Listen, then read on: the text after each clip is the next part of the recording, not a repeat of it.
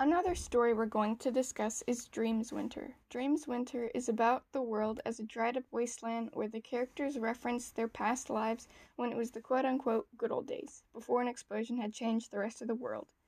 This story answers the question what do stories about the future say about the present by explaining how the world can change in an instant and nothing should be taken for granted.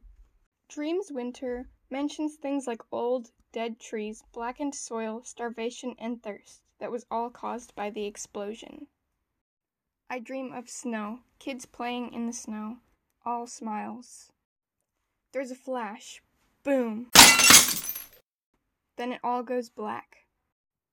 I used to wake up and sweat from the dream, but now I stay and listen, straining to hear what those kids are saying.